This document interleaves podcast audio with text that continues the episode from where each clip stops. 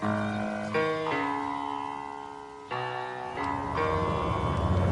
the right club. Be the right club today. Johnny, that's better than most. How about in? That is better than most. Better than most.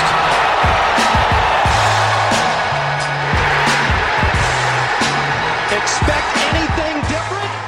Ladies and gentlemen, welcome back to the No Laying Up podcast. Uh, we got the four of us here. We got DJ, Tron, and Big Randy. Uh, we're going to get to our interviews a little bit later with real microphones with Big Randy. real microphone with Big Randy.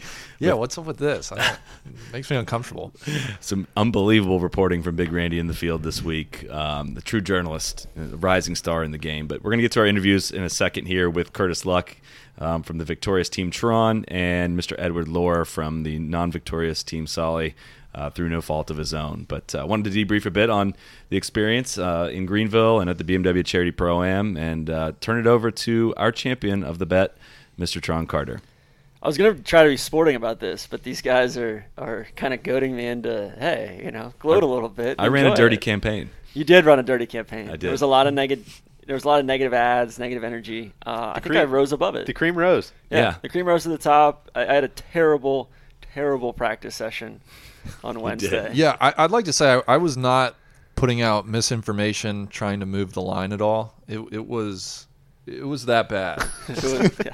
Tron was so bad that he had he had thrown clubs so many times that he let one fly that hit me No, hard I in the wasn't shoulder. throwing clubs. I was Well, he'd finish his swing and then let him go and just launch him.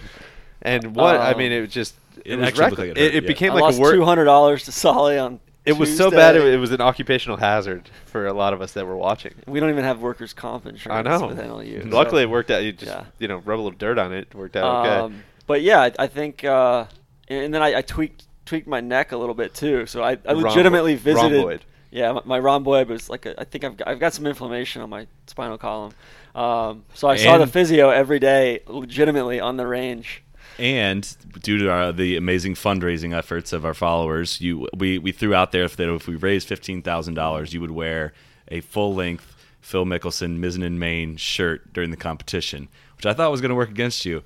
Biggest upset of the week: Hundred percent. Tron actually pulled off It, this look it looked really good. much better Yeah. than Phil does. It, it pain, I think it pains it pains all of us to say. Oh, yeah, I that didn't it, wanna that it that. really looked spectacular. I'm gonna wear them once the once the temperatures cool off. I think if it's above 80, 85 degrees, it, it gets a little rough. But once the temperature cools off and, and the humidity comes down a little bit, that's gonna be my look. Well, we just want to again say thank you to everyone. We actually we set out like an internal goal of raising about ten thousand dollars. We would have thought that we would have considered that uh, successful. Uh, we with BMW matching all donations of fifty or greater up to ten thousand dollars. We hit that for an extra ten k. I think we ended up somewhere around thirty four thousand dollars raised for our two charities, which are Evan unbelievable. Scholars and Evans Scholars Foundation uh, and the Greenville Children's Hospital. We'll be doing the raffle drawings shortly here for uh, everyone that contributed to Team Tron. Well, well, I Uh, think we're gonna do it. I said Monday night. I think we're gonna do it Tuesday night. I want to be back in Jack's. and Okay. Do it with you guys and So stuff. Yeah, thank you to everyone for donating. That this this was that was that was really inspiring. I thought that was really cool and kind of to see everyone rally around this dumb little competition we threw together, and we had we had a lot of fun with it. And uh, Together, anything's possible. yeah, seriously, that that was awesome. So. Uh, Big Randy, what, have you been to Greenville before? Is this your first time? no, and I actually have family in the area. So I well, that's not true. I, let me back up. I do Fake have news. family in the area. That is true. Um, I've been on the outskirts of Greenville before, but this was my first time to downtown. And you know, had heard great things from Tron, who was here last year. Um, and I was like, really, Greenville, South Carolina? Oh, okay. Um, but yeah, really, really cool downtown. Um, just a, a very live, lively uh, Main Street. food, restaurant, bar, uh, very walkable. Some really cool architectural features. Great coffee shops. Um, Which we'll get to.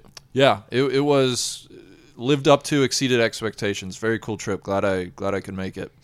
DJ, this is your first BMW Charity Pro Am. What was your initial reaction to it?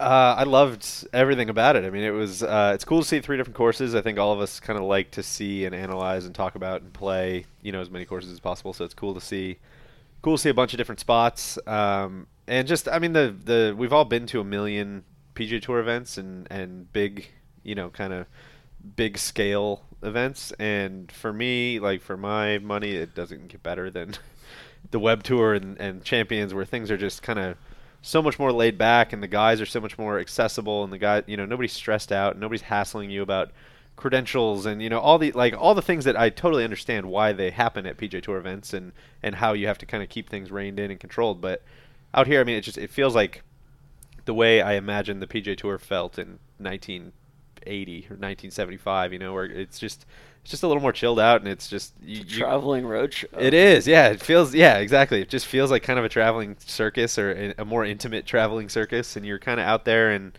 uh, it's just great. Everybody knows each other, and and you still obviously get to, you know, watch the golf up close, and the players are, you know, for by and large, you know, the players are, are just as good. It might not be quite as as top heavy with you know superstars, but We played um, behind a guy with green jacket. yeah, try, I will. I will. That is actually a great point. I will never forget. Maybe the lasting memory of this week is just you know obviously pace of play is a little little sluggish out there on every tour, but uh, standing and watching Mike Weir up on a tee box waiting to hit a shot, turning around, watching a guy with a fake name on his caddy bib hit a wedge into the green. That wa- I mean that was like What a world. Yeah, what a world. and Derek Ernst is playing behind us. He's won in, Yeah. yeah. won Quail Hollow a few years back. Yeah, I mean it was it's just really really really cool. And the celebrity aspect is cool too. I mean it's it's weird to be you know it's weird to be walking around and and you know you're you're grabbing a, a plate of salad and you see David Wallace from The Office and I saw I got one of the kind of bit characters from Mad Men out there today. I mean it's like just Dinner last fun. night, Aaron Rodgers. Aaron is- Rodgers, yeah, you know, Yeah. on kind of a I mean, he's similar alright. level star, yeah, Yeah. Aaron Rodgers. Carlton, aka Alfonso Ribeiro, was asking if if there was going to be an open bar during the rain delay on Friday. yeah, it's just it, I loved it. Couldn't couldn't have had more fun. That's what we were laughing was we were playing the tenth hole at Furman and we and Alfonso was playing like thirteenth or fourteenth and was on our hole and we're like watching him. We're t- kind of j- jabbering with him a little bit about how far left he was. Sure enough, when we came through that other hole, I, I hit it over to that, that that wrong hole as well as Max Homa is coming up the fairway and he almost sprints up like yes, I cannot wait to watch this. you had shot." the Callaway staff bag though, not the America's Funniest Home Videos bag, This which is, is, true. what he had. This is true. It was fun to just kind of have because watch the web guys kind of have fun with all the shenanigans we were pulling as well. Randy, So- I don't know how you feel. I kind of I think it was more fun to watch and just rag on Tron and Soly and make jokes than it actually would have been to play inside the ropes. I- Yeah, I agree. I think we, I I had mentioned to you earlier, you know, there were maybe 10 shots. I was like, oh man, I'd like to hit that shot. And the rest of the time, I was like, eh, I'm kind of glad Soly and Tron are hitting those shots. I'm, you know, when the lights are brightest, though, Yeah, we would have shrunk from the from from the challenge for sure. oh, yeah, yeah. No, nothing with ability. Just like, dude, I was having a good time just strolling and you Randy know, the Wags. watching a little golf. Yeah, making making some jokes with my guy DJ. Um, yeah, it was great. So free beer for everybody or dollar beers for Dollar everybody. beers after Magnanimous Tron made made the birdie on number nine. he got his redemption on Thornblade? television. I was signing signing, signing balls for kids. You know, I felt like I I did. I had And some homo- experience. homeowners as well. Yeah, homeowners. I saw Nick Love for a homeowner. I, you know, I had some experience from last year. I think I put that to good use, and and uh, you know, we'll have to figure out what it looks like for next you were year. chumming it up with the producers of Golf Channel to make sure your birdie got uh, yeah, got I saw shown John there. Swantek. And a little bit did. of little bit of executive payola producers. going on. Um, so with that, we want to say thanks to everyone at the BMW Charity Pro Am for having us out, and as long as they will have us, we will keep coming back. This was Yes. a really Yeah. fun week for Yeah. everyone, for the NLU fam and extended fam. And so- thanks for donating. I know we mentioned that, but that can't be said enough. That I mean, it's cool that we get to go around and do fun, dumb things, uh, and you know that's cool in itself. But when we could do that and raise a kind of way more money than we thought we could, uh, that's kinda awesome. staggering. Yeah, it's Yeah. great. So Yeah, I say it was just humbling. It's it's humbling to kind of be associated with that. Very cool. So, for sure, thank thank you everybody. with that, uh, we're going to turn it over. Our first interview is with Tron's partner Curtis Luck, and then after that will be Edward Loar. Uh, thanks everyone for tuning in, and we'll check back with you next week. Hey folks, Patriotic Tron here. Let's take a minute to talk about the new Stars and Stripes Chrome Soft Truvis golf ball that Callaway just released. Uh, it features Callaway's prop- popular Truvis pattern in patriotic red, white, and blue design. All of which is very fitting since Callaway's Chrome Soft balls are all made in the USA. Actually, in I believe Western Mass, Chicopee, Mass. That's correct. Uh, this ball features everything you've come to love about the Chrome Soft, including the graphene infused outer core, which allows Callaway to engineer an incredible feeling golf ball that's low spin off the tee, which with increased shot stopping spin around the green. So you can stop your shots without having to backstop Correct. on the green. Even though Uh, Dirty Tron was backstopping during the BMW no, it was a team competition. Okay. So Yeah, that- was, that totally you justifies know, it. So we are like we're Practice playing preach. against the field, um, so that we're not protecting the Okay. field. Uh, but yeah, anyway, Soly. Before I was rudely interrupted, Stars and Stripes Chrome Soft Truvis golf balls will be are actually on the shelf right now. They went on the shelf this past Friday, May 18th. So visit CallawayGolf.com for more info. Be sure to pick up yours before they're gone. Uh, they're also available for purchase at select retailers. So stock up for Memorial Day coming up, U.S. Open, and then uh, you know obviously July 4th. Fly the flag. Let's get Yeah, back to the show. yeah. Come on, people. All right, welcoming in uh, from Team Tron, victorious Team Tron, Mr. Curtis Luck. What do you have to say to uh, to the people? We are the champions. Um, I just want to thank all the supporters uh, of me and Tron, um, particularly Tron, because I know he's got a lot more fans than myself. But uh, yeah, it was a great week out there. Not for Soly and Ed, unfortunately. It was not. But uh, it was awesome for me and Tron, and to come away with the victory is just a, a great way to finish the week. How would you describe the margin of victory? Um, a lot. as simple as that. Um, you know, me and Tron discussed it earlier this week. We thought for a while there it might not have been, you know, that fair that you were off scratch this week, Soly. But uh, It's hard There's not been to, a lot of talk about my handicap, which I think my handicap was fine. I think it was just your handicap was two shots too low. It was. It was way too low. People were calling me a sandbagger. You're not a sandbagger. You've watched I- me I play. all agree. week. I agree with that. I think I think Soly's handicap was the one that was out. It would just Um, got artificially low at the wrong time. Like Yeah. I'm very well aware Yeah. that I'm He's a a team- reverse sandbagger. and that happens. But unfortunately, you just timed, I guess, your golfing expertise wrong whilst you're at Bandon Dunes. You know, you shouldn't have uh, been cleaning it up over there. it was hard not to take your the the adamant nature of your well you're definitely not a scratch it was hard not to take that part personal but you know i'm recovering it was i'm very well aware of this but to hear it from the outside i'm not gonna lie it stung a little bit but um Well, I'm not sure it, I said that. I think well, you, I, I'm, you oh, emphasized it Oh, did I? Yeah. Exactly. I, I do recall saying that I believe you're like one of those people that likes to just tell people they're a scratch golfer. So, um, which is actually not true but I'm not sure about that. I'm very comfortable as a two. I'm not a scratch. I'm very well aware of it. But uh, we we're talking about how we were going to potentially do something where I'm going to try to qualify for the U.S. Open next year. And when I I told Ed that when I was about nine over through 11 holes, and the pause that he made before trying to find out if I was serious or not was enough to let me know that I've got a long ways to go.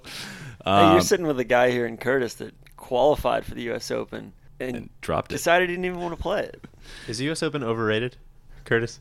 Can't say. Um, I haven't played it, so we'll we'll just have to, I guess, wait and see. Hopefully, this year will be the year I can uh, figure that one out.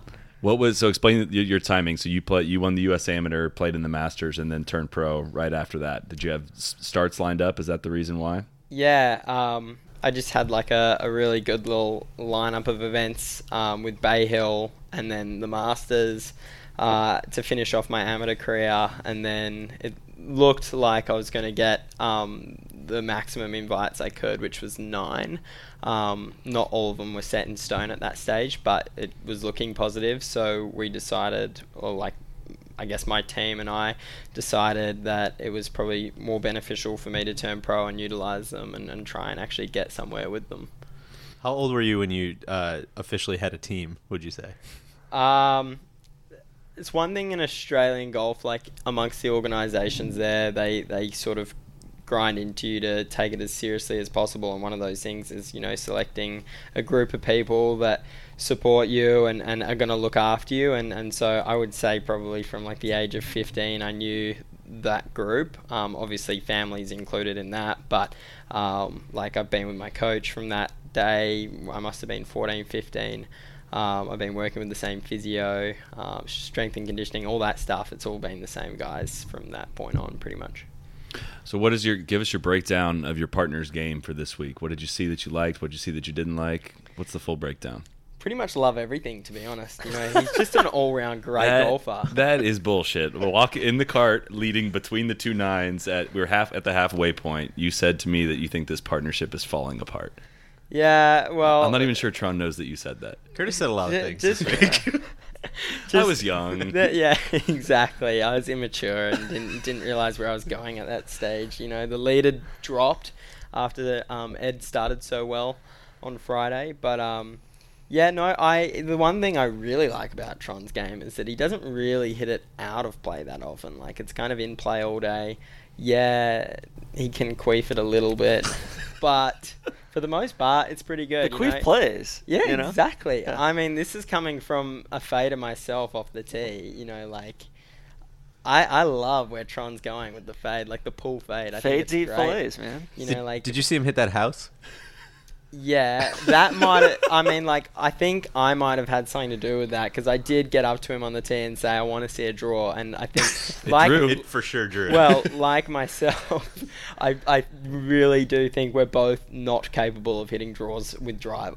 so I can hit one with the three wood. I can't I hit one with the that's the same with me. Yeah. Um, you know, like so. I think that he can put that on me. So give so give. I want to hear you kind of your breakdown. What kind of what lesson would you give Tron, and what lesson would you give me for our games? Uh, Tron, I would place him on a chipping green between ten and forty yards, and I'd just tell him that he needs to be more aggressive with like his stroke because um, quite often when he's like uh, got a touchy feely shot, he actually like kind of overdoes it, and um, even the some of the shots that he hits like well, uh, they just kind of don't have like they don't have aggression to them, so they kind of come up short, or they, they you know they don't quite carry far enough. So that would be my or they first- roll out too much because I haven't put enough spin on it. yeah, yeah. So it's it's kind of speed relative, I think. But Tron's a pretty good putter. He gets around the greens. Like when he's actually on the green, he puts pretty well. Um, so that don't EXO think- has been a treat to you. yeah. yeah. Yeah, it really has. And I didn't even putt that well this week. But yeah, yeah, but I can see like My- he's got my leg control putting of was that. good.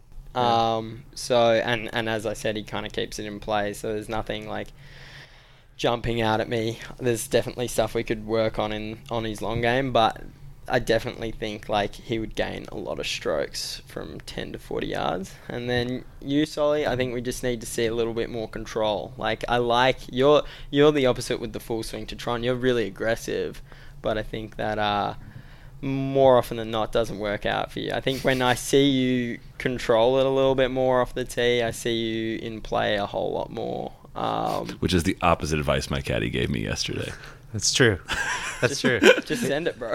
yeah, he was backing off it and he was all over the place. It was- he- and then he started swinging. We don't have to get into it. Whatever. Yeah. Tron, what advice would you give Curtis on his game?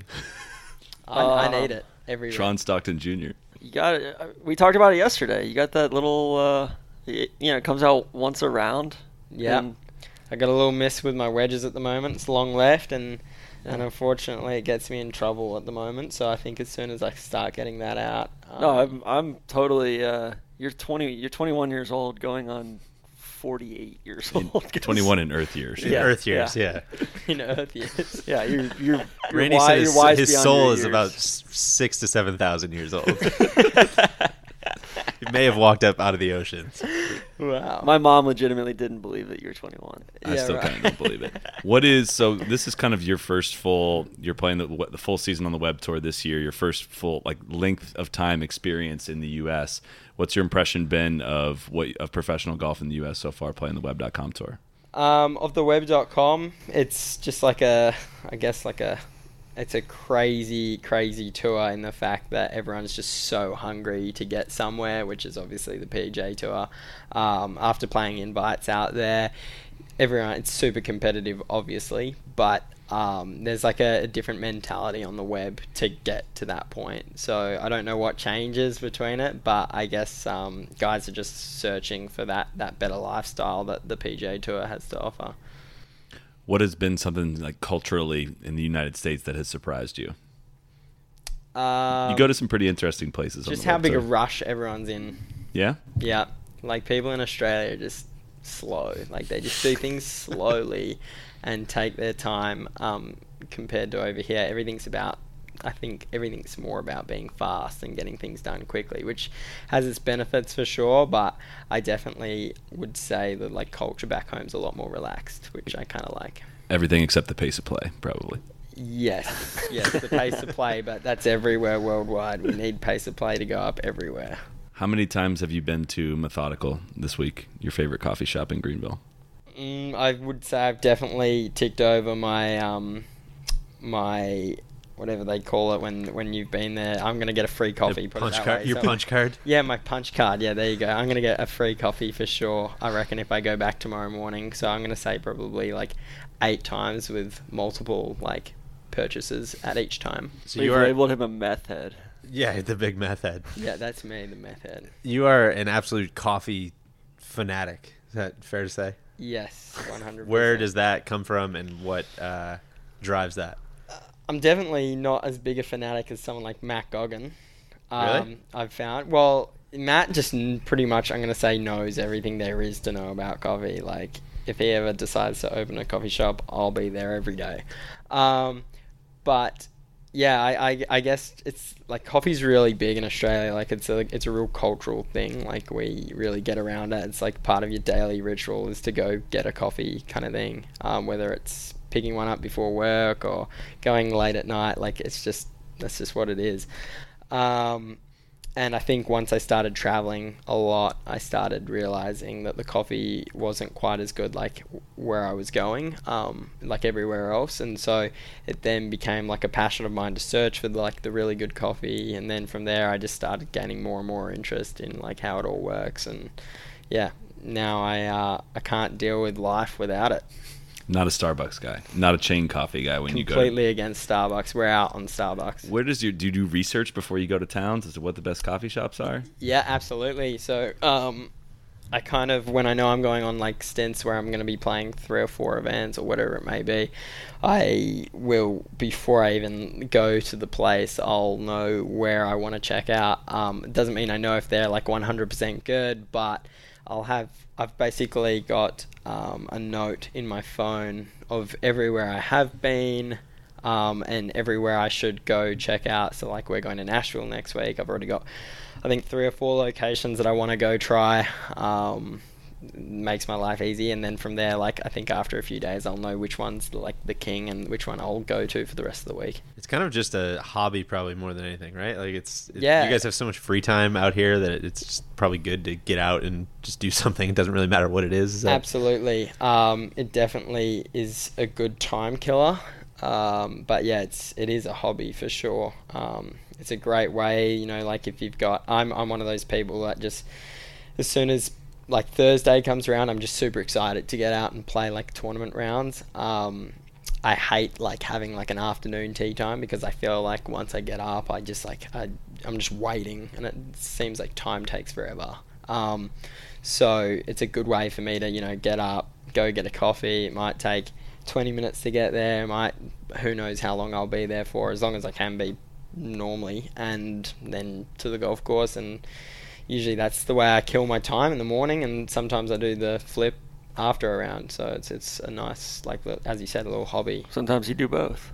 Yeah, yeah, yeah. If, I, if I've got like a late morning tea time, perfect. I can get there beforehand and afterwards. So we talked a bit about this week about what your practice routine is like. So walk us through like a typical typical day at home in Orlando. What a typical day of practice looks like.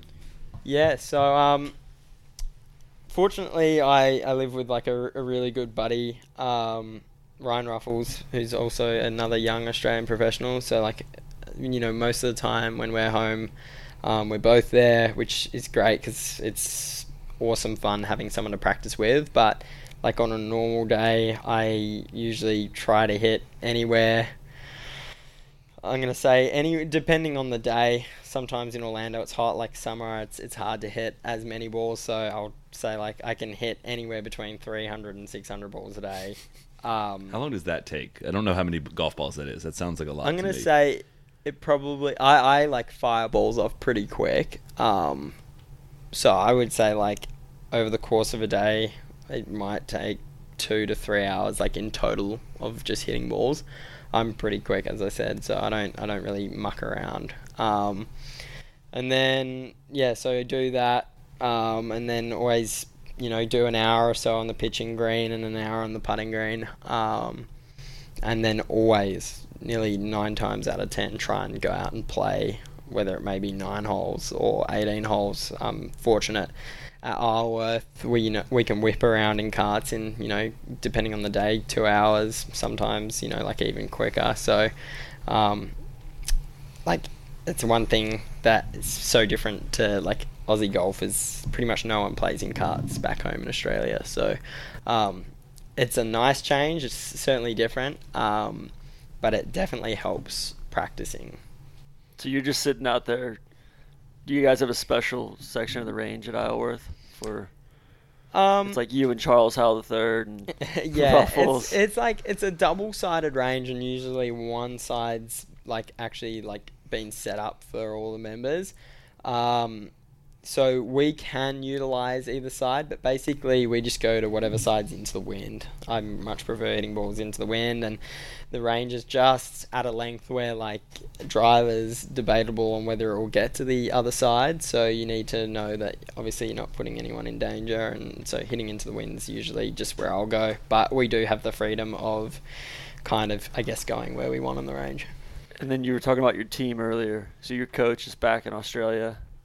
Yeah, um, how my does that coach is work? back in Australia. Um, Craig Bishop, he he's been awesome. Um, really, I'm gonna say pretty much taught me everything I know um, relative to the golf swing. It's he's like a he's a great golf coach. He is super technical, um, but that suits me perfectly because I think about golf that way. Um, yeah, How Like- does it work being eight thousand miles away from him? Um, it's definitely interesting. Uh, like when I was like an amateur living out of Perth still, um, at home, like I would just sort of pop in and, you know, whether I, I had a lesson with him or I just went next door and he had maybe 10 minutes spare between lessons and he'd come over and like help me out. Um, that's definitely been a change because obviously I don't have access to that anymore. Mhm. Um, it's funny though, you know, like his coaching method is, um, it's based kind of around the golfing machine, uh, which obviously a lot of people know. Um, it's a really specific style of coaching. Um, and then he also did a lot of stuff with Mac O'Grady. So, um, fortunately for me, like, whilst I, I learnt a lot of my coach's stuff, like, there's a really exact equation of what that what he's looking for. Um, and I kind of know what that is. So, when I'm away, I don't feel the need to like be calling him weekly or whatever it may be. Like I'm lucky if I speak to him once every month.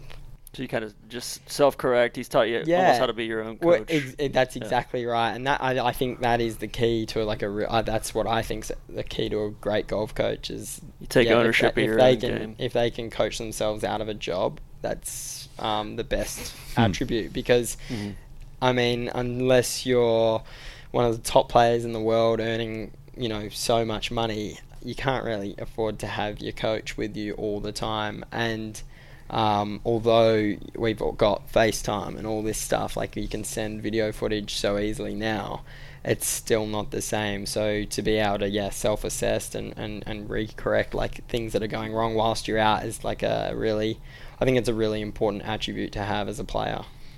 Do you have like a specific habit or bad habit of some kind that you're always kind of working through, or something you're kind of working through at the moment? Yeah, absolutely. I, I, I always fight um, one thing. So we kind of have four checkpoints in my golf swing, and three of the four of them usually don't really move that much. There's one in particular that I always, always have to maintain, particularly when I'm on the road a lot, um, because uh, by like the third or fourth week on playing, you know, y- your mindset kind of goes from just getting the ball in the hole rather than, you know, like when you're practicing at home, you're kind of always working on things and making it look pretty.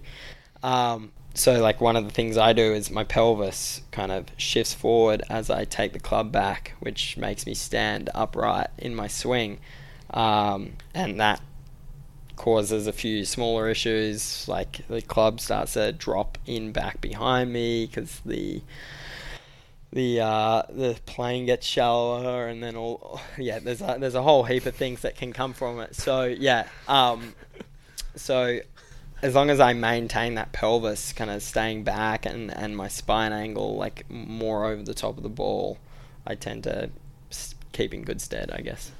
I've never thought about spine angle or pelvis or anything in a golf swing. Yeah, no, I'm sure that's going to help my swing a lot. throw, throw a couple more thoughts. I don't think in I'm there. capable of even being my own coach for you know Um, hours at a time, much less days at a time. What? So you you won the U.S. Amateur.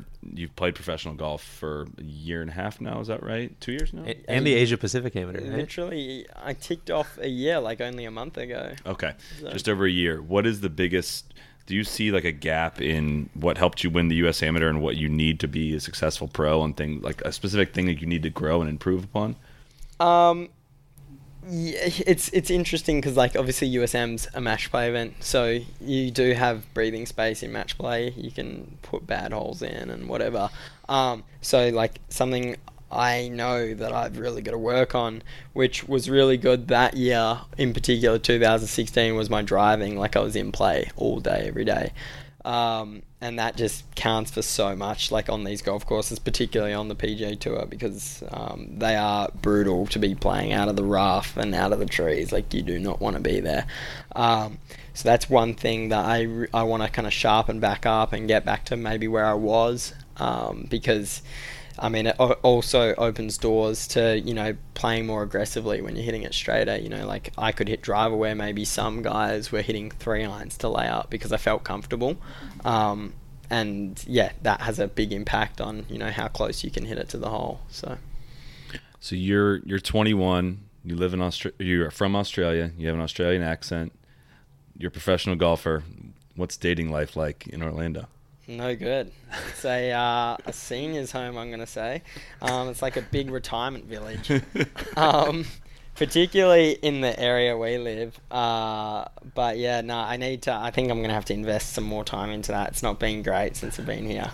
Did you consider going going to play in Europe or going to play in Asia you know, versus the Absolutely. US? So in 2016, that year, I uh, I won the WA Open, um, which is like just a pro event on the Aussie PGA Tour, and uh, or I should say the PGA Tour of Australasia.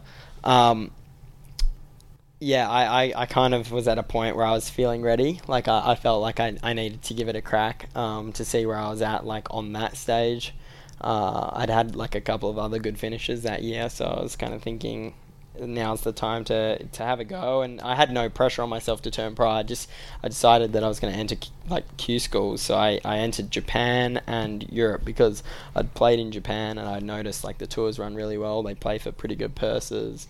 Um, You like their clothing? I like their clothing. yeah, you wear all the Callaway Japan stuff that looks looks pretty it's wild. It's awesome. It's pretty wicked. Um, and then yeah, I, I just I just loved Japan, so I was kind of like, I'll definitely give that a crack. It's kind of good playing Japan out of Australia too, because similar time zone. Um, and then Europe, I had a lot of um, advice from guys like Brett Rumford. Uh, another one's Jason Scrivener. Um, you know, like guys that I've I've grown up sort of watching and, and you know starting to practice with in my later amateur days.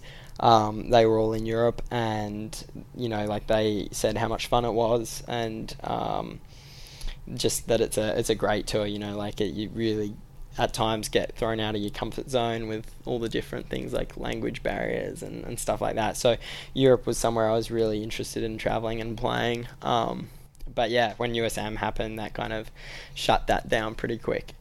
You were kind of thrust in. We were talking about it earlier. You were kind of thrust in, being from Perth, where you I mean, it's a pretty remote place. You you had to travel. Yeah. you know, five six hours most of the time to. Yeah, very. Um, so Perth's obviously one of, I, I think it is the most isolated city in the world. Um, yeah, it's it's so as juniors and amateurs when when you start taking it seriously and like you want to actually play big golf events, the travel becomes pretty significant. Whether it's coming to the US to play the amateur events here in summer, or if it's just going to Brisbane or Sydney, you know, like it's always like a five-hour flight. It's never driving. Um, so we learn really early how to travel um, and how to handle that. Um, like I mean, I started.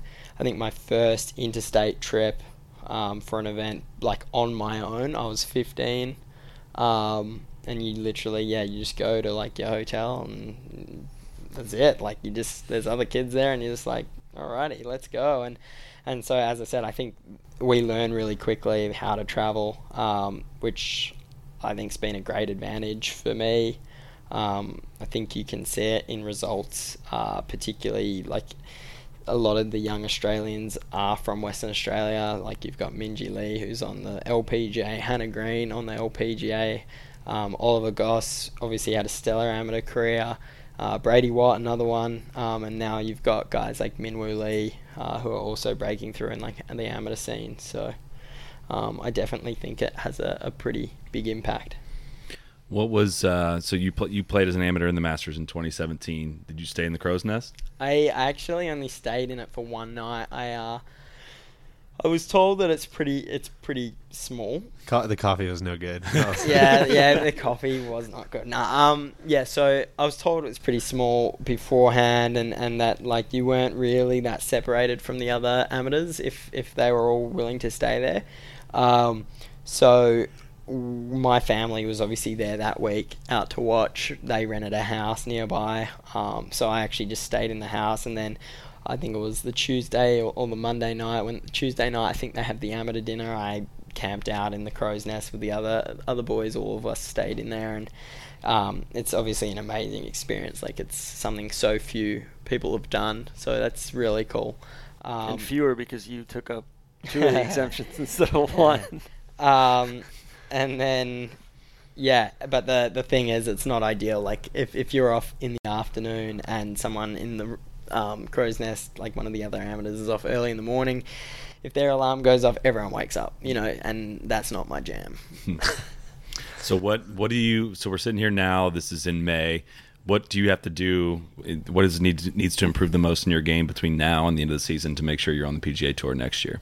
Um, just a bit of consistency. Uh, where my golf is good, it's it's great. Like it looks really good. Um, I'm just made actually a few equipment changes in the last few weeks with Callaway, and uh, like it's looking really positive. Like I think my bag's set up in a way now where I feel really comfortable. Like I feel like there's nothing there that can be improved.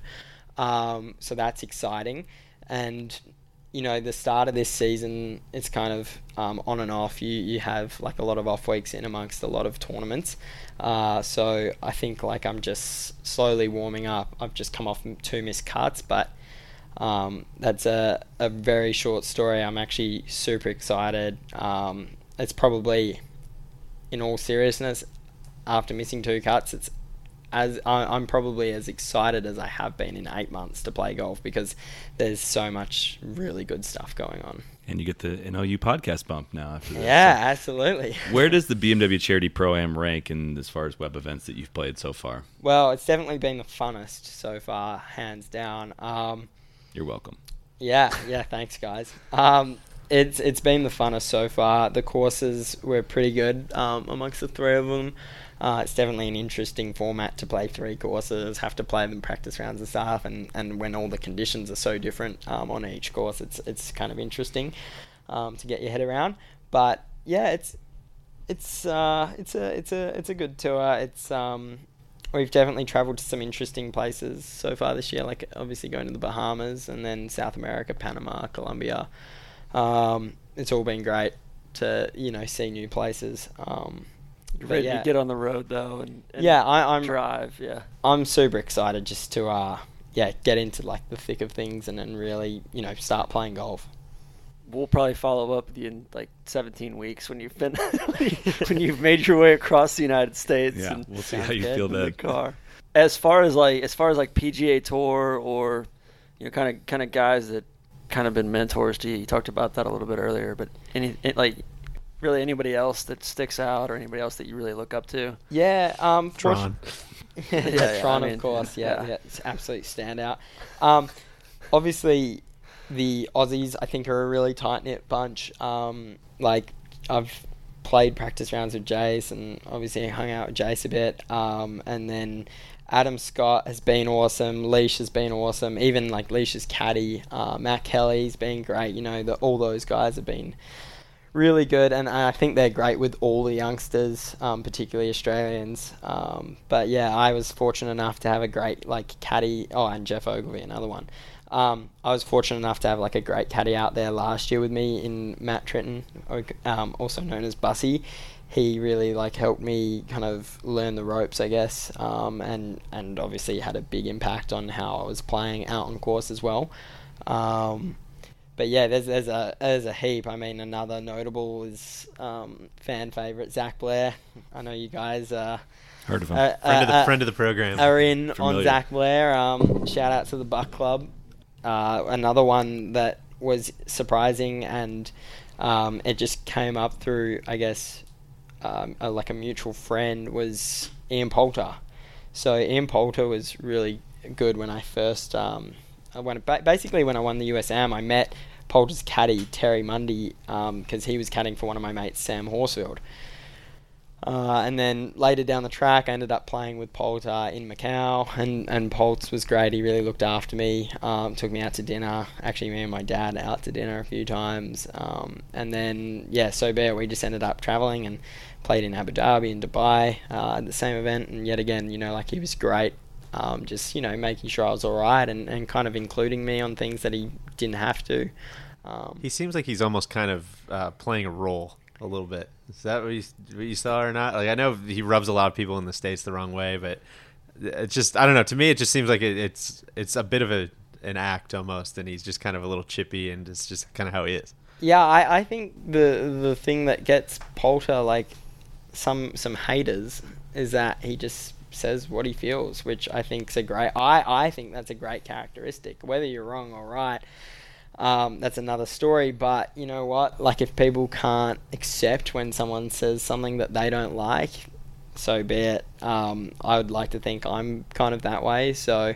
You that's are. probably exactly. Well, that's probably that's probably why we get along. how I am too, That's, yeah. yeah, that's probably how we why we get along. You know. So, um, yeah, but he he was really like really great for me uh, early on.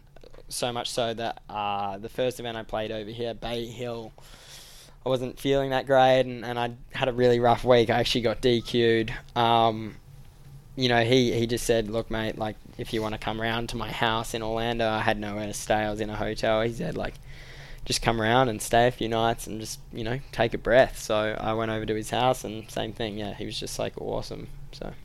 Speaking of the haters, what, what do you have to say about uh, to, so- to some of your haters out there? I got no time for haters, Soly. Well, the Haters gonna backstory- hate. The backstory: a friend of mine texted me and said, "Good luck with Curtis Luck this week. That guy's an asshole." And you like were ra- racing through your mind trying to figure out when you were an asshole at Brookside Country Club playing a practice round sometime. So yeah, there, well, there's a reason I can't remember him. It's because he's not important. All right. Uh, on that note, we're gonna get you out of here. We're gonna grab some dinner. But uh, thanks for putting up with us this week, and uh, I hope you had fun, and, and uh, hope you're looking forward to the rematch we're gonna have this fall when uh, when you guys come to a Web Tour Championship. Absolutely. Thanks for having me. Get it rolling, and then we're gonna fire it up at like the Dunhill or, or Pebble Beach or Yes. something Oh, in the yes. coming year. Step it up. Step Absolutely. it up. So, all right. Thank you, Curtis. With that, let's uh, turn it over to our interview, also with the fourth member in our group, Mr. Ed Loar. All right. Welcoming in now, Pardsy, my Pards, Mr. Edward Loar. How uh, you played today without us today? How did you even was was it even worth teeing it up today? it was barely uh, tolerable. Luckily, I had uh, two uh, members of the Olympic curling uh, team, gold medals. My man Shuster. Yeah, dude, those guys are a riot, and you know you don't get to play too many times with uh, Olympians that you look like you're a better athlete than. So you know The second most famous Shuster you played with this week, is that right? that's correct. you That's correct. So we got served uh, some humble pie by uh, by Team Carter. Uh, I can't help but feel responsible. You made the cut, and Curtis Luck did not.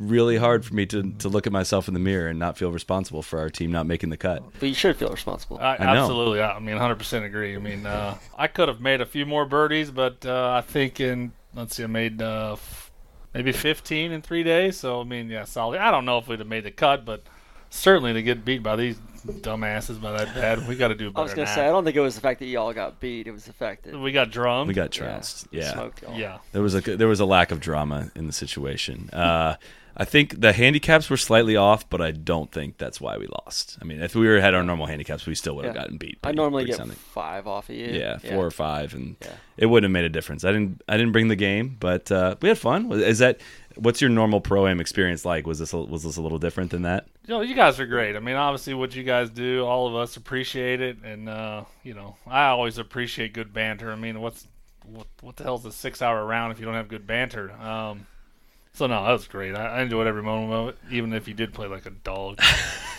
What was your reaction when I bladed my wedge shot on the very first hole of the tournament?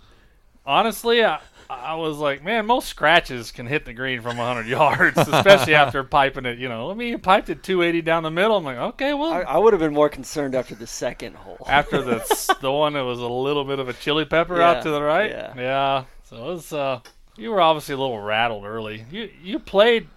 You you obviously played. You played pretty good yesterday. Um, you had stretches at at the cliffs where you you know you made some birdies, but obviously you're. You know, you hit the ball a long way, so you you need to play the par fives well. Furman only had two of them, and you know you were just you were a little out of sorts that first day. It's it's hard when you when you don't get any pops and your mindset for my score to count is I have to beat you on the hole. So otherwise, like I pretty much count on you to make par every time. So I'm like firing for birdies, and when it goes sideways, it's easy to get get out of hand pretty quickly. But I was I was rattled. I'm not gonna lie. Yeah, it, it was It's kind of like the old adage of, "Oh, I gotta hit it." You know, if I don't hit it hard enough, it was, the putt's not gonna go in. Well, that's you know that's like one of the worst theories in golf. It's it's hard to do it to just feel like, oh, I'm just gonna play regular golf. You know, obviously when you're playing alongside a tour pro, but that's how you play best. You don't play best. You got to build around. Yeah, firing way. it at every pin and doing Sure. stupid stuff. it's a learning experience. No what, did, what did you think of uh, Uncle Tron's game? Tron is a solid. I'd take Tron anywhere as a seven. I mean, that is a solid seven. I didn't sandbag that either. That no, was that's No, legitimate. but you did a good job. everything, You did yeah. a good job, you know, uh, with most of your stroke holes. So uh, you're a good seven, Tron. I mean, I think, uh, yeah, like I said, we usually give him, f- we usually play off maybe five between Yeah. the two of us, and I think that was that was not Tron's best game. I think if he would have brought your A game this week, you wouldn't beat us by about drive it, twenty. and I didn't. I didn't hit my irons all that well. I played better yesterday, but um, it's just Curtis said, quit focusing on which holes you're getting pops on and just play golf. Yeah. and that helped me out yesterday. How did the Mizzen and Main affect you? It was a little constricting Thursday, Friday. I- In honestly, if it's fall and it's crisp and you know 60s, 70s, it was the humidity that killed that just absolutely killed me. Like if if you get a little sheen going in the sweat and then that stuff gets a little wet, it's okay. But if it gets a lot wet, it is it's a disaster. The the biggest question people are dying to answer is, what did you think of Big Randy's reporting? Top notch. I don't know how Randy's not on a you know a national affiliate. I mean, and the props. It, this prop game is incredible. I mean, it's just top notch, Randy. I just worked with what I had. Just uh, come up with something each day for you. Trying to inject some drama in it. We were rustling around in the woods and happened to find that that broken club. You with were searching hard. You were. I don't know what you guys were gonna do if you found that head. Y'all probably would have reshafted it and played with it yesterday. So if you were all right, let's do it person by person here. Start with Tron. If you were to give advice on how to improve our games, what's the you gave? First of all, my, I played so bad the first day. You demanded we go to the range and Yeah. do ten minutes. But starting with Tron, what would be your lesson for Tron? Tron needs a lot of he needs a lot of short game work uh, around the greens. You know, he, he does pretty well off the tee. He gets he gets he actually gets the ball a little far forward, so he kind of gets swipey and hits those. You know, what do you call them? A queef out to Yes, yeah, it's a scrape queef. scrape queef. But really, other than that, you hit the ball pretty well. Um, but your your short game variety is you It's know, lacking. It's very lacking. yeah, absolutely. And for my and for me, Oh man, we need some practice, Soly. Uh, if you're gonna maintain your your quest to uh, try to qualify next year, we, I, based on what I saw, it all starts with your with your setup. You you aim about 30 yards right, and then you kind of hit either a pull, either a straight pull, or you know you hit a pull hold on. So, you know, for for a scratch player, I mean that's kind of a supposed to be an elite player. That's there's a lot going wrong. God, You supposed say, are you to saying be. he's more like a Joe Flacco type? Yeah. uh, Moments of brilliance, Yeah. flashes of Yeah. brilliance. Yeah. Uh, my comfort zone is around a two. I'm not. I, I I went into this knowing my handicap was artificially low. So Yeah. I'm I'm I'm I'm I'm, good- I'm solid as a two. I'm not a scratch player. Yeah, and, you know, obviously playing playing with pros makes it tougher. You know, you guys haven't like you said, this is the first competitive round you've played since high school. Right. It's just a way different element, and obviously you guys realize that. It can kind of hopefully appreciate what we do every week. That's kind of what I want to get into too. Is just watching like watching you guys grind out here and seeing you shot two under at Furman and seeing where you stood on the leaderboard after that was kind of.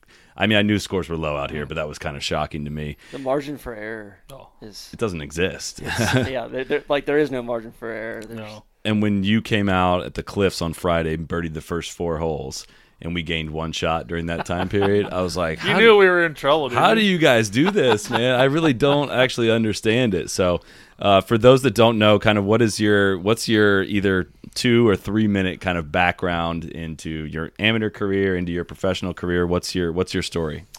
Um, as a professional, I'm the consummate journeyman. I've played uh, nine different tours, from the PGA Tour to you know non-existent mini tours. I've played in 28 countries. Um, I've always been good enough to keep the dream alive. I've had some flashes of brilliance. I've won twice on the web. I've had my card a couple of times. Um, you know, I was an elite college player. I was a four-time All-American. I won 10 tournaments between college and amateur golf. So played a Walker Cup. You know, so I was obviously I don't I didn't think I'd be playing the web tour trying to scrape by at age 40. I thought I'd be one of those guys that you know won five times and had 50 million dollars like we all do. But you know, um, I'm still thankful that I get to keep trying, um, and, and I'm still hopeful that I can you know achieve more success. But it's it's just a really hard deal. And honestly, if I knew probably how hard it was 17 years ago, I don't know if I would have done it. It's just, you know, at the end of the day, it, the math works out to play the PGA Tour. It's basically five guys a year, you know, in the entire world. So, I mean, how stupid can you be, really, to try it? And so, you what was your experience like when you finally got when you got your tour card? Did you feel like your game was well set up to succeed on that tour? What year did you get it the first Uh, time? the first time was 2012, so the end of 2011. So I'd been a pro for 12 years. I'd played in Asia, you know, and played a couple times out here. So I thought I was well adjusted, but I, I mean, I got the shit kicked out of me. the one that really hurt was four, when I got my card back in 14 because I'd played really well out here. I, I'd finished fourth on the money list. I had one. I had like eight top ten. So I'd, I was coming off a great year. Going back, you knew yeah, what you had I to work just, on. I just, man, I played even worse. So After the first time, what did you what did you feel like? All right, I need to improve on this after 2012. Really, I felt like my my mid and long iron game. The pro the PGA Tour is such a different animal than the the web tour or certainly mini tours. You know, mini tours and here it's it's more kind of nice country club golf if you're lucky.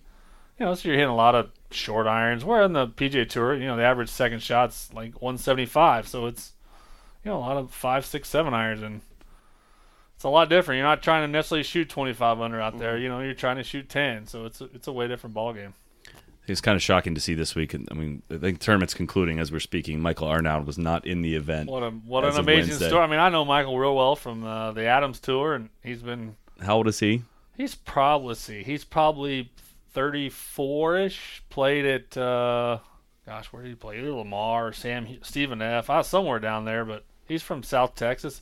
Has always had the ability to shoot really low. Um, you know, he's he's probably won four or five times on the Adams tour, but man, what a what a life! change! this is an actual life changing moment that we're witnessing. Really. He was had was not in the event till Wednesday. Kent Bulle withdrew, Yeah. and he he was in Oklahoma. I think getting ready yeah, to play a the mini tour event. on Yeah. start, he was probably up they got rained out on Wednesday, so he probably was waiting on his you know first round tee time. Comes up, no practice rounds, and he, he's what seventy five percent of the way to a tour card now. Yeah, he shot. He played the front nine twice, and granted it's par thirty five. He shot 55. he shot 27, 28. He shot 28 today? 28 today. He shot 27 on, yes. on what, Friday? With a bogey. With a bogey on nine. And he shot 20 Today. What was his best? I want to see what his best ball was. Probably about 24. oh, that is sick. so yeah, that's that's kind of what I don't know. You see, I see like guys like you just still like chasing the dream and still grinding out here, knowing that that week is around the corner for essentially anyone. Absolutely. I mean, and, and you know, especially out here, uh, if you win a tournament, you're you're already more than halfway to a tour card. I mean, the number is usually 160 ish. You know, so it's You had the yellow bib this week. yeah. I'm too. I'm, You're I'm off to a solid start. I mean, I'm basically if I win a tournament, I've got my card. I've made enough money. I've made a, just about ninety thousand. So it's just hard. It's it's hard to keep obviously keep chasing the dream when you're just trying to scrape by and you're not having a ton of success. But it's also hard to give it up when you know that you're only four days away. Or you know, I see all my contemporaries that you know my record was as good as you know Charles Kuchar. Uh, Jonathan Byrd, all these guys that I grew up playing with, and you know they're still doing very well. So it's it's like the dream is still there. What do you see? I mean, is there something you look at with those guys' games you see as a big difference between yourself and them? What is I think they were always. I think uh, looking back, um, they were just a lot more consistent. I was very. I was always a very streaky player. So you know, when I got on a good streak, I could win a turn. I could beat anybody.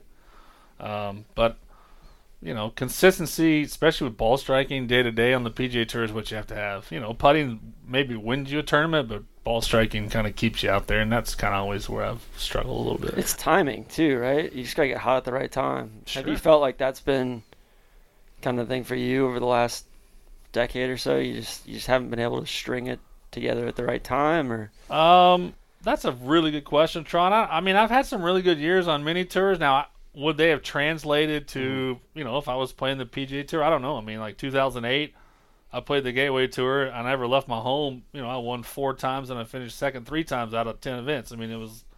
I made 120 grand. I never left my house. So, but I don't know. Would I would that have translated to mm-hmm. you know playing somewhere in front of 30,000 people? I don't. So I don't really. I have no answer to that. What was it? What was your professional status? So you have triplets. You have six year old triplets. Mhm. What was your professional status at the time when you when you had the baby triplets? I was uh I was a conditional player out here and I was in um let's see, we used to have a we used to have a tournament outside of Pittsburgh at a terrible course and I it was like the best opening round I'd played all year. I shot I think 67 and I was in third or fourth and my mom called and said yeah, you've got to come home and so I drove like a maniac to the airport, got on an airplane, went home and my kids were born 2 days later. That was so that was September 5th of 11, so I was kind of doing that, and then I was about to start tour school, and lo and behold, I got my tour card the first time that year, which that had to have something to do. Yeah, I was gonna it. say how did how did you manage that? I don't know. so you were you- were you were you invigorated, scared shitless, anxious, excited, all the A above? D, all the above. Yeah. Yes. Yeah. what uh what do you what do you remember the most about how many years did you play on the Asian tour? Uh, f- uh, a little over five. Did you live in the states when you played on the Asian tour? Or did you? I did. I Yeah. lived here, and then I would take fell like four or five trips for you know three to five weeks at a time. What are your favorite stories about playing on the Asian tour? Oh. You know, I really enjoyed it. It was it's it's it's a lot like the European tour. You have a lot more camaraderie because you're always staying together and you know taking two-hour bus rides. Um, you know, I'll never forget the first event I played after I got my card in Malaysia was in uh, Burma or Myanmar, which is like you know it's like one of the poorest countries in the world, but it was a military junta. I think it still is, yeah. but one of the guys one of the, like the colonel's sons played on the tour, so we got treated like royalty. But you know, I remember pulling up. I'd had a 24 hour flight to get there, you know, and get to the course, and I'm playing with a couple of buddies from home, and we keep seeing these armed guards with AK-47s, and you know, they're basically guarding the perimeter of the golf course to keep the peasants out. So I mean. This is my first time, you know. I've been to Malaysia for Q school, but that's really not that different. But I was like, man, this is this is just a little different. And then you know, like India with the cold cows and the roads, and uh, You can't you can't move the cows can't when you get in no, the roads. you know, so just sitting there on your bus, going, "Man, get the damn cows! out. Like, Can we like move them along just a little bit?" So it's, uh, you know, it was a great life experience. I really, I really did enjoy it, and and uh, So you did five straight years out there. I did. So I would play. You know, our season was kind of would start early in the year, and then during our summer we wouldn't play because it was the rainy season, and then we would play in the fall, and then I kept doing Q school, and I, I didn't I didn't ever make it to finals or anything, uh, so I just kept going back, and it actually wasn't bad. I played. I think the most I played was maybe 21 tournaments, and then uh, you know I had the summers off, so I'd come play some stuff over here and hang out. And financially with all the travel costs dealing with traveling such great distances were you were able did that make sense for you financially to play those asian tours were you able to make that work or what was that kind of like financially Uh, you know, back then I was single. I didn't, I didn't, you know, I didn't really have that much overhead, and uh, I had some nice years where I made. I think the most I made was like 160. So Yeah. I was able to turn a profit, and Sure. you know, I, I was lucky enough that I had a group of guys that, that helped me out if I needed it. Cool. What uh, what are you, what are things like that you do you pick up anything from kind of this new school guys that come out, these young web web tour guys that you know we played with Curtis Luck this week. Obviously, you guys are at two totally yeah. different ends of your career. Are you still at the phase where you kind of learn things from guys that you play with in any way? Yeah, I know they all hit the shit out of it. Yeah. but, So do you, though. Yeah, well, I mean, I'm still, I'm still above average, but I'm way, way more average than I used to be. Um, But you're still hitting the same distance. Is I was still saying. probably kind of Yeah. the same distance, but man, um, yeah, I do. I, I enjoy hanging out with the young guys. I mean, they obviously have a you know kind of a spark for what for what we're trying to do, and uh, I still try to pick some of their brains. Uh, they're all so good with the technology and the TrackMans, and uh, I'm getting better. I use one. I don't have one like most of these guys. Somehow they hell they don't have one. I don't know, but. Uh, it's fun. It's fun to hang out with them. I got I got a couple of them, Taylor Moore and uh, Kevin Dougherty, that I hang out with a lot, and I just you know they're good good energy. Do they pick your mind at all? Do you find many of the young guys come to you for advice? There's a couple. Um, I actually thought it would probably be more, and looking back, really, if I had to do it over again, I would have found more of a mentor. I actually I talk a lot now with Phil Blackmar, and uh, I really respect his opinion. I think he's really smart. Um, you know, he didn't have a great career, but he played on tour for 25 years. Well, some people wouldn't call. I'd call anything if you played 25 years. That's a great career. So anyway, um, Now he probably wa- he watches more golf than yeah, just right. anybody now yeah, too. yeah. So, uh, not very many of them. I mean, those guys Mm-hmm. that I hang out with, they'll ask me a question, you know, about travel or where to stay, or you know, Yeah. and it's obviously some. But I do stuff a little different on the golf course, mainly because I'm left-handed, so Yeah. it's not a whole lot of knowledge going back and forth. Where does the BMW Charity Pro Am rank up there with web events, like annual events that you play, as far as how much you enjoy it, the golf courses, the whole experience? it re- it's it's grown to be a top notch event. Now, I mean, obviously the days get long, um, with the pro am format, but it's something that you know is, you know, it's part of the week. It's like AT and T. Yeah. You know, Pebble Beach. It's it's an ass kicking, but it's a great event. It's same same as this week. Um, you know, obviously on our tour, the money is so important, and this is one of the, I think, top three or four purses. So everybody comes. Um, you know, with all you fancy amateurs here, they treat us very well. So it's a, it's turned into a great event, and, and Greenville is a great town, great food, you know, nice people, and uh, you know, they've done a good job with Thornblade. It's gotten better, and then uh, I lo- I mean, as Cliffs are you guys. I love Yeah. the cliffs. I Oh, mean, it's that's a great by far course. my favorite place. Those greens are sensational, and then uh, you know, Furman's a good little layout. It's you can tell it's kind of a university course. It doesn't get a lot of love, but I think the first within the first five minutes of us sitting down for dinner on Tuesday night or Wednesday night, whenever we did, your face you already were mentioning the greens at the cliffs, and I was like, all right, this guy's gonna come out. You birdied the first four holes in the cliffs, and I was like, getting ready to sound the alarms for 59 watch. I thought it was coming. Um, so you roomed with Charles Howell at Oklahoma State, right? I did. Do you have any favorite Charles Howell story? He's a Uh, friend friend of the I program. know, I know he's a big fan of the program. I've known Charles for I, I first ran into Charles when uh, let's see he was we were either nine or ten. I'm a year older at the Future Masters, and he had a he used to play those Yonex drivers, and they were literally they would come up to the bottom of his chin. uh, so he's been he's been kicking my ass ever since. But uh, you know, Charles wasn't very domesticated when he came to school. So I remember, and my mom would probably tell the story better that. Uh, so the end of Charles's freshman year, his mom came to kind of help him move out, and he was moving in with us. And we had a tournament in Ardmore, which is about two hours south of Stillwater. And Debbie, she didn't show up till like the second day.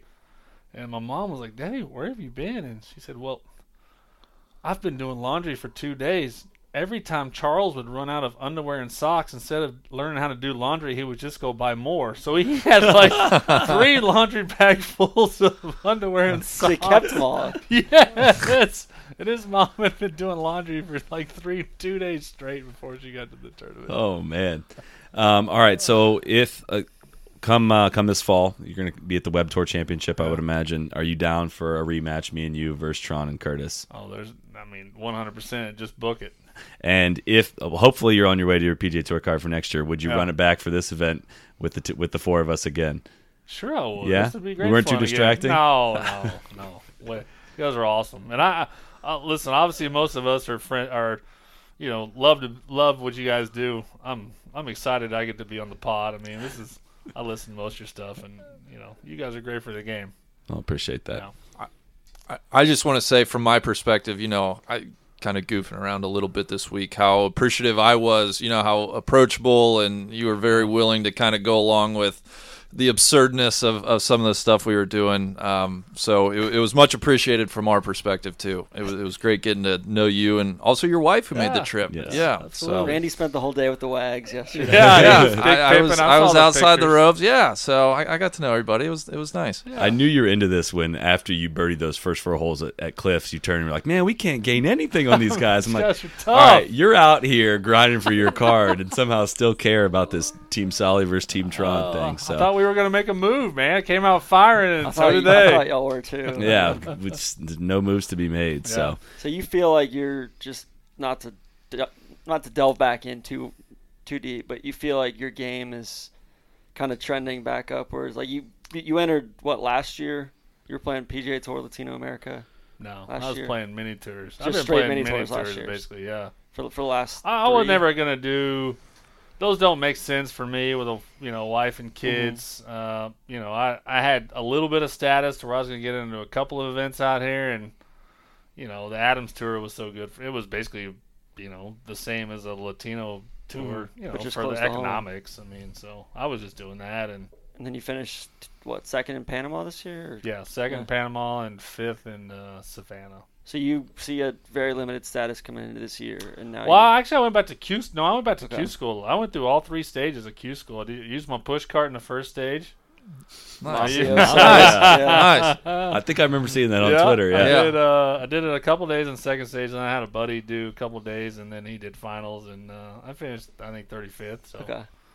I was kind of you know I was about. So that gets you status the first. it got me the first eight starts. Okay, and then you you parlayed that. Then I've played nice enough to where I don't have to worry about Fully it. I've exempt. pretty much got enough money to where I've already got, basically clinched my card for next year. So Mhm. now we're just you know trying to catch a few hot weeks and get back up there.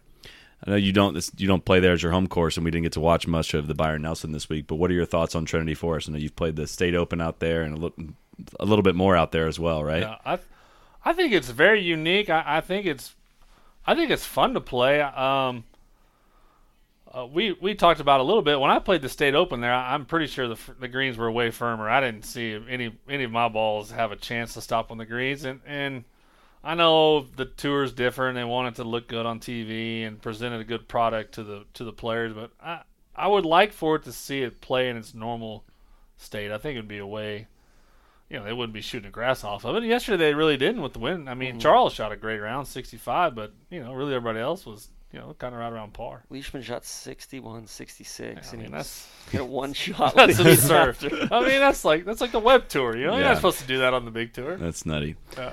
So, uh, on behalf of our whole team, man, thanks for a great week. It was a lot of fun. Uh, I hope we don't get to do it again next year because I hope you're Yeah, out playing the. Byron Nelson here at uh, this time next year. But uh, we can look forward to rematching again here this fall. And uh, thanks a ton for having us, man. Hopefully, it's like you and T Boone Pickens playing the That's AT&T right. Pebble Yes. next year. That's right. So, thanks, So, Adam. Yeah, cheers. Thanks, thanks, Edward. guys. Thanks. Yeah. Appreciate it.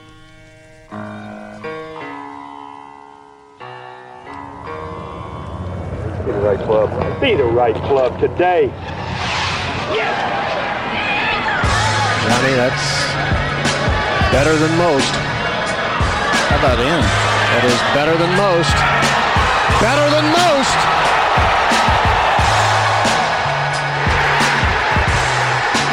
Expect